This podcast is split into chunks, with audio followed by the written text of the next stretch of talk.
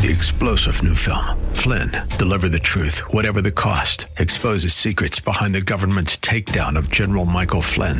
Flynn knew what the intel world had been up to. He ordered the first audit of the use of contractors. This set off alarm bells. He told the truth. He was the most dangerous person for Donald Trump to hire. They had to get rid of Flynn. Flynn, Deliver the Truth, Whatever the Cost. Available now. Watch it today. Go to Salem Now dot com. Salem Now dot com.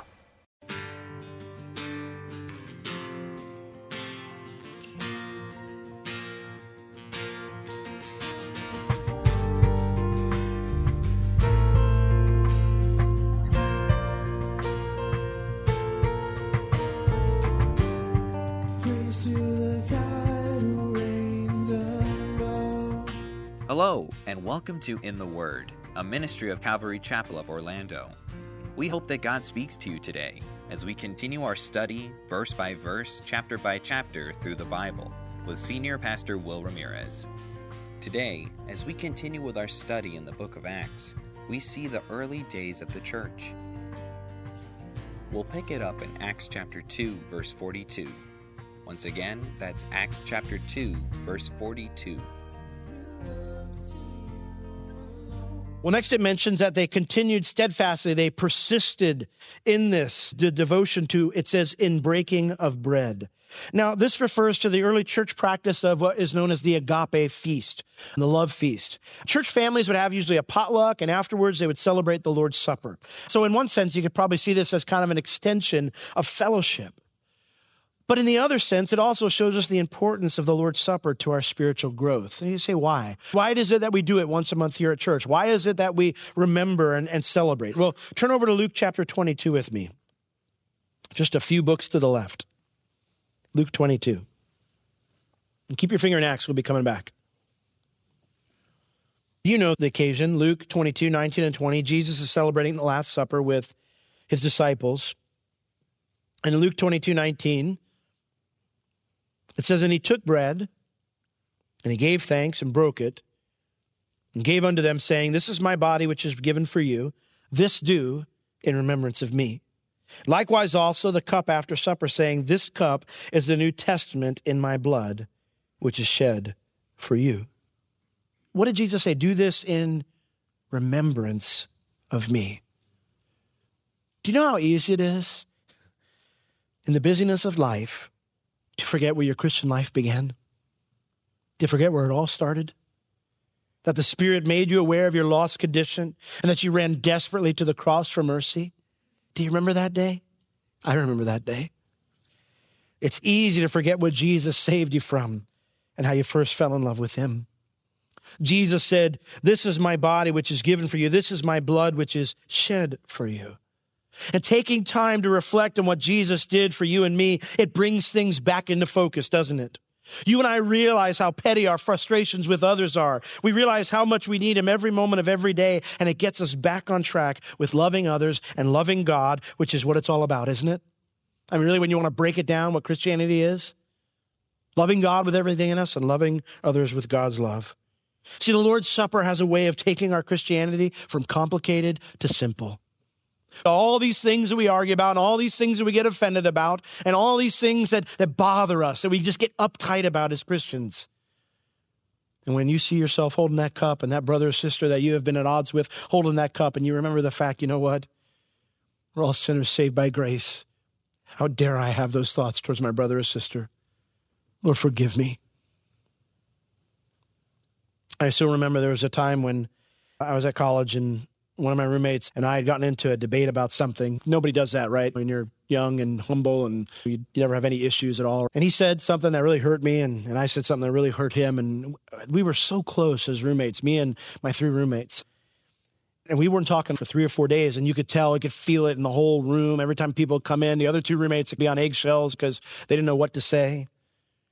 Well, every Tuesday night, we celebrated the Lord's Supper at school. And, and there, as we were sitting, and we always sat together at Koinonia, which was when we celebrated the Lord's Supper, and, and worship would come forth. And I was sitting here on one side, and my buddy was sitting over there, and, and and each of my roommates had sat with each of us. But, you know, so we were separated for like the first time ever. And I remember through that time, I thought, Lord, I can't do this. I can't do this without making things right with my brother.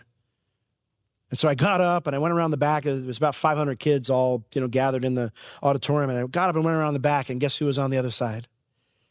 My other roommate. We just grabbed each other in our arms. We said, I'm sorry. And we forgave each other. I'm sorry for being so stupid and petty and just dumb. And then we, we sat down and we celebrated and worshiped together. That's what the church is about, guys. We don't have time to be petty with each other. There's too many people dropping off into hell around us. There's no time for dumb Facebook arguments. And I, I hate to be serious about this. I hate to use that language, but we just don't have time for that. We have a task in front of us. We have a task to go out and make disciples. There's no time for this mess. There's no time for bitterness and unforgiveness. There's no time for resentment. There's no time for any of these things. Unless it's a major issue that we could have to part fellowship and go separate ways over, then we need to forgive one another. We need to move on. We need to love one another. And that is why we celebrate the Lord's Supper once a month during our services. The time to come and just to be reminded so that those differences and those issues and those frustrations, we come right back to that place of our salvation and be reminded. But that doesn't have to be it for you. Just as fellowship is something you don't have to wait till you come here to have, just as being in the Word is something that should take place every day, you can celebrate the Lord's Supper anytime with another brother or sister. So grab some grape juice, get some Wonder Bread, and then go grab a believer and celebrate the Lord's Supper. I encourage married couples, when we do our, our first session and we go through these things, I say, have you ever celebrated the Lord's Supper together? It's really hard to continue that argument when you got a piece of bread and a cup of grape juice in front of you, and you've got to sit down and remember what Jesus did for you. You'll be blown away by the impact it has in your life as you celebrate and remember what Christ did for you. Grab some believers and go celebrate the Lord's Supper sometime. Now, one final thing before I move on to the next part of Acts chapter two forty-two. Uh, we do not believe that the Lord's Supper imparts special grace to us. Um, like baptism, it's symbolic. Jesus said, do this in remembrance of me. It's symbolic of something that's already occurred. We're already saved, we're already forgiven, and we're remembering that when we partake. The bread and the juice are not the literal body and blood of Jesus. To do so would be to re-crucify Jesus every time we celebrate the Lord's Supper. And Paul the Apostle in the book of Hebrews said very clearly that Jesus died once for all, right? Once for all. So we don't believe that. We don't believe there's anything mystical in that, but we do believe that it has a crucial impact on our lives as we remember. Well, lastly, it says here, they continued steadfastly in prayers. Notice it's plural, prayers. This refers to private prayer as well as public or corporate prayer. But it specifically, I think, means that prayers should be an ongoing part of our lives. It's not a prayer, but prayers. There should be prayers going up all over this campus when we gather together. Prayers with one another and for one another before the service. Corporate prayers as we experienced during the service. Private prayers as God is speaking to your heart during the message and you apply it to your life. And then prayers with one and for another after the service. You might say, well, what does that look like? Well, what exactly is prayer? Well, prayer just simply means to speak or to make a request to God, to speak with or to make a request of God. And this is why it's integral to our personal Christian growth. How do you deepen a friendship with someone? You spend time talking to them, getting to know them. I've been married for almost twenty years. I'm still learning things about my bride. We'll sit down and we'll talk and we'll chit-chat about something and she'll throw something out there. And I thought, I never knew that about her. I, I never knew she liked that, or I never knew she thought that way. How cool is that? Or maybe not so cool sometimes, but that's cool because you need to have that talk, you know? You need to have that talk, right? The Word of God is how He speaks to us. Prayer is how we speak to Him. And do you spend time talking to God every day? Do you ask Him to work in your life and, and others' lives in specific ways each day? Do you find someone to pray with each time we gather together? Oh, how we need prayer, guys. You know, I would encourage you. I've said it the last few weeks, but don't leave today without praying with somebody. Even if it's just things are great, then pray they stay great, right? Pray that God will give you the strength as things break down throughout the week. You know, sometimes they do.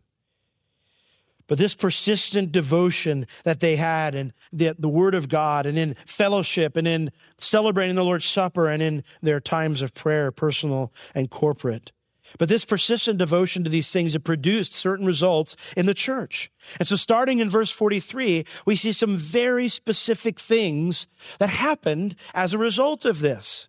Verse forty-three says, and fear came upon every soul, and many wonders and signs that were done by the apostles. That word fear, it means profound respect and awe. Let me ask you, what kind of an impact could we have on our city if each of us were more in love with Jesus than we'd ever been? What kind of an impact could we have? I mean, seriously, how many believers do you know that approach their faith with a ho-hum attitude? Where their lives throughout the week don't match the raised hands and all the smiles and all the things that go on on a Sunday morning. The fear of the Lord, the Bible says, is the beginning of wisdom. And the more that we are in his word, the more connected we are to one another, the more we seek God's face in prayer, and the more we remember what he did for us on the cross, then guess what? The harder it's going to be to just go about life, right? God wants to impact our Jerusalem. Like he impacted this Jerusalem, he wants to impact our Jerusalem right here. We live in one of the largest cities in the United States. We need to reach them.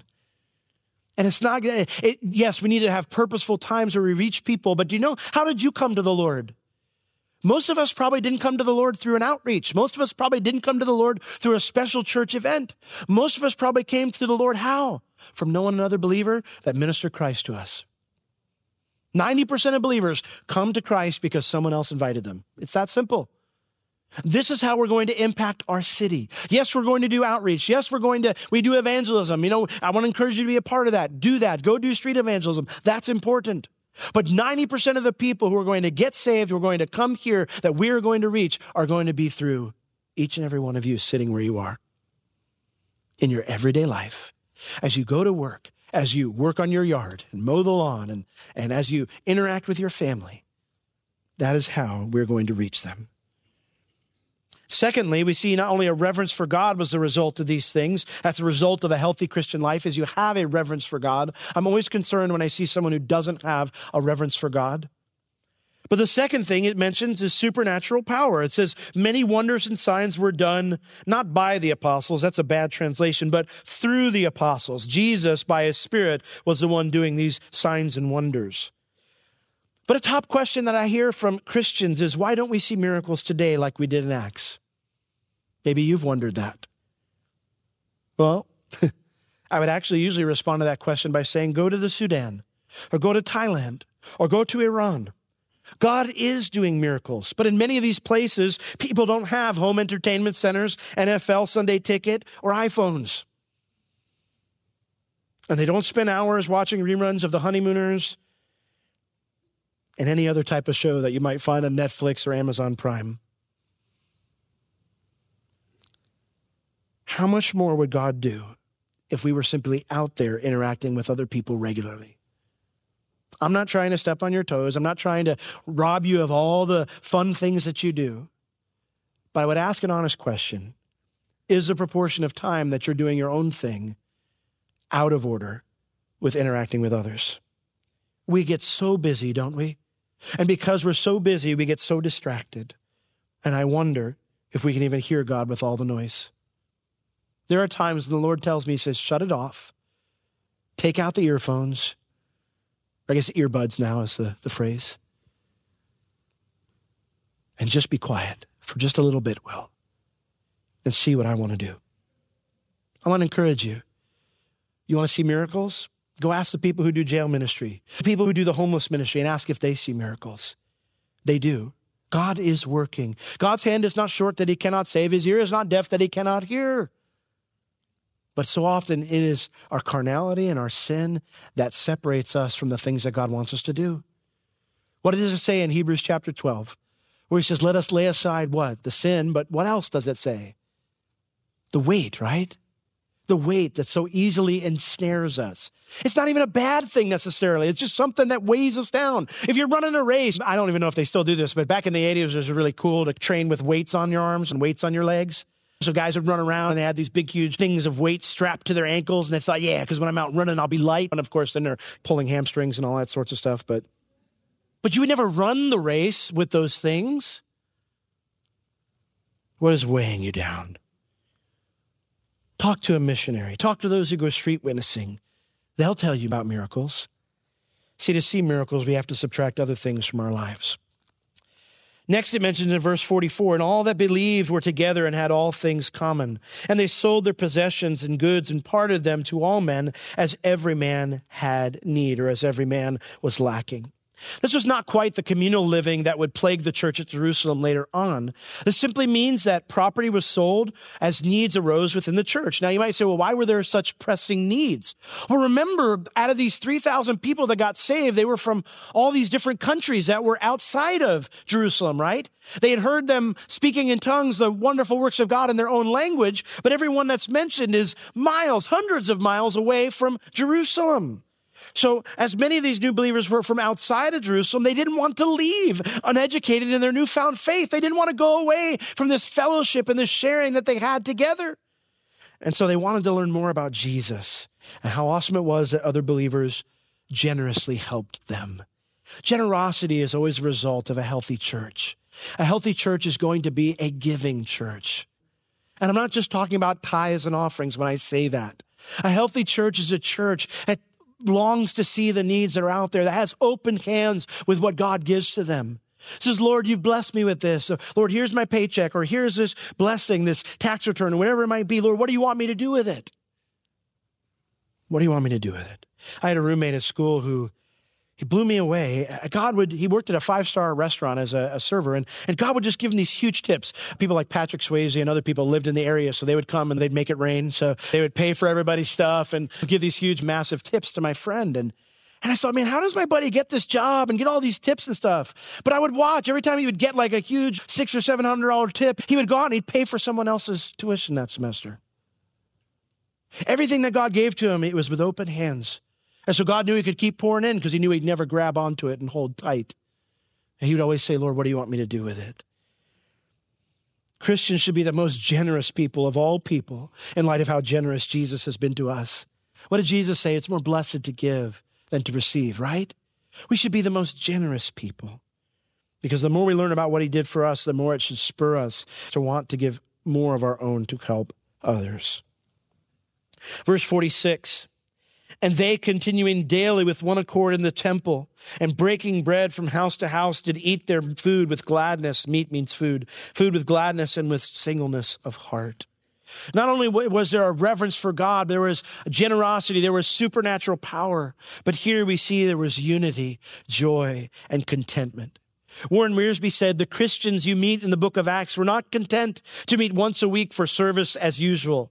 They met daily. They cared daily. They won souls daily. They searched the scriptures daily, and they increased in number daily. Their Christian faith was day-to-day reality, not a once-a-week routine. I don't know how to belabor this point anymore, but guys, we need each other. We need to reach out together. Jesus, when he sent them out, he sent them out two by two. And what the enemy wants to do is he wants to isolate you. But the Lord, he puts us together for a reason. We need each other. So their hearts, it says here, they continue in daily with one accord in the temple. That was their church, by the way. They went to the temple, and that's where they had church. So they continued daily with one accord. Again, it means with one mind or unanimously. They had unity with one another. A church where people walk in and there's lots of fighting and infighting and all sorts of tension and whatnot. What kind of a message does that send to the lost or to the hurting believer? Uh, would you open up to a, a church where you see a bunch of people fighting and arguing with each other? Would you share your struggles? It says they broke bread from house to house and they did eat their food with gladness, joy. The word there, gladness, it means a state of intense joy, usually verbalized or expressed in body language. I don't dance very well, but when we broke out that last song about when Christ comes to reign and his righteousness covering the earth like waters cover the sea. I love it when I come up here and I look out and I see a couple of you guys moving back and forth. I understand some personalities are kind of chill, and that's cool. You can be chill. I can see your finger kind of. It's okay. That's good. But the idea is when your heart has been overwhelmed with the gladness of the Lord, it should show. If you're happy and you know it, tell your face. I know we hurt sometimes, but joy comes in the morning, right? Joy comes in the morning. Someday our Savior is coming to rescue us. We have something to shout about. We have something to smile about, even when our whole world is crashing down. We have hope. The world doesn't have hope. They have this false hope. You ever watch the Academy Awards and then you get up here and they say, keep the faith. What do you tell them? Keep the faith. Does that mean if I wake up and I'm still alive and I'm happy that I can do it again? Be miserable again another day and try again and fail? We have hope as Christians. We of all people have hope. Because we have a Savior who loves us, who died for us, who's coming back for us, who's going to fix all this mess that we're in. It mentions also that they ate their food with gladness and with singleness of heart. It's simplicity. First Timothy six six says, but godliness with contentment is great gain. Unity, joy, and contentment is the sign of a healthy church, a healthy believer. Verse forty-seven says, as they were there gathered, they were praising God and having favor with all the people. And the Lord added to the church daily such as should be saved. Praising, the word there means to speak the excellence of a person. Isn't our God excellent? Our God is excellent. You know what that means? It means he is above, he excels, he is higher, he is greater. He is worth a shout. He is worth a sense of excitement. He is worthy of us speaking and saying, you're awesome. And when we learn what God is like and what he's done for us in the word, what else is more natural than speaking and singing of how awesome he is? It's a direct result of being in the word and in fellowship and remembering what he did for us and in prayer. And then lastly, we also see evangelism. A healthy church reproduces. Pastor Chuck always used to say, healthy sheep beget healthy sheep. That's why we gather, to grow as a sheep, to be a healthy sheep. And what does a natural healthy sheep do? Has baby sheep. That's what happens. It mentions here, it says that they were praising God and having favor with all the people. And the Lord added to the church daily such as should be saved. The word there, a phrase there, such as should be saved, is a bad translation because it gives the false impression that God only wants to save a select group. It should actually be translated the ones who are being saved. God added to the church those who are being saved. In other words, when they got saved, they came into the church. That's the natural way things should be. You get saved, you get plugged into a church somewhere. And that's what happened as the Lord was rescuing people from sin. Where are we? When our focus is the public and private study of God's word, of sharing our Christian life with others, remembering what Jesus did, and both corporate and personal prayer, it changes you. And then being changed, filled with a reverence for God, a generosity, seeing and open to God's supernatural working, being in unity, having joy, experiencing contentment in our lives, and producing worship and evangelism in our hearts. When that happens, then God does what he does. He rescues the lost. That's what he's in the business of doing. But he has chosen you and me. Chosen the foolishness of preaching, the Bible says. God could pick his angels. The angels could come and they could announce it to everybody. In fact, in the book of Revelation, it says they're going to do just that. When all the believers are in hiding because they're being massacred by the Antichrist, it says an angel's going to come out all around the world preaching the everlasting gospel. But today, he has chosen the foolishness of preaching. You and me. Fancy that. These clay pots that he has placed his treasure in. The treasure of his son. That you and I have experienced. This is the description of a healthy church that is filled with healthy believers. And does it describe us? Does it describe you? I want to encourage you. I know anytime I read this chapter, Acts two forty-two is kind of, it's the Calvary verse. We say, this is why we do what we do. But these things, the teaching of the Word of God, our own study of the Word of God, prayer, fellowship, and celebrating the Lord's Supper, these things, every time I study this passage, I get re-challenged in my own life. Where am I at in the word? Am I receiving God's word from others? Where am I at in my prayer time? Where am I at in my fellowship with other Christians? Am I really sharing my Christian life? Or do I just go through the motions? Praise the Lord. Hallelujah. It's good to see you, brother. Am I really sharing my Christian life? And have I been remembering what Christ did for me with regularity? I don't know what area God may have challenged you today, but don't leave today without responding. Whatever it is that God has spoken to your heart, whether it's being in the word or a deeper prayer life or more fellowship with other believers, or maybe you've just kind of gone through the motions when we celebrate communion, or maybe you've never done it with your family or with other believers in a small group environment.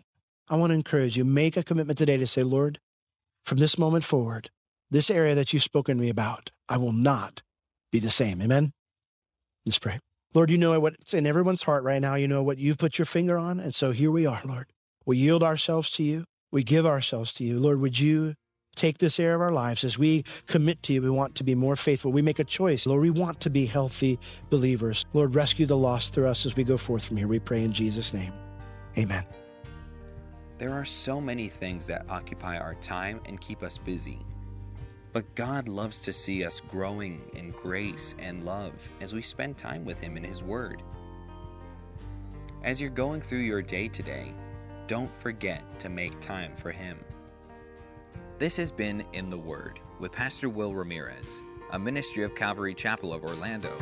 You can listen to all of Pastor Will's sermons and find other valuable resources online at w w w dot calvary chapel orlando dot com or on the Calvary Chapel Orlando app, available on iTunes and Google Play.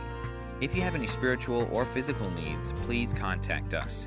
We would love to pray for you and assist you in any way we can. You can reach us at Calvary Chapel Orlando at four oh seven, five two three, oh eight hundred during our office hours Tuesday through Friday, nine a.m. to four p.m. Thank you for joining us today. We will see you next time as we continue to learn, walk, and live in the Word. Thy strong arm will save.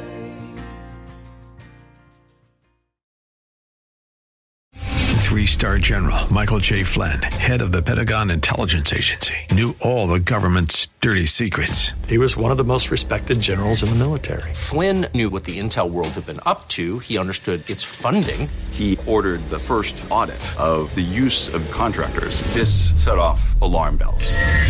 The explosive new documentary, Flynn, Deliver the Truth, Whatever the Cost, and covers the facts behind this scandal. Flynn told the truth. He was the most dangerous person for Donald Trump to hire. I find out the worst enemy that I'm going to face in my life is right here in America. They took my assessment and they wanted me to change it. And I was like, I'm not changing it. They had to get rid of Flynn.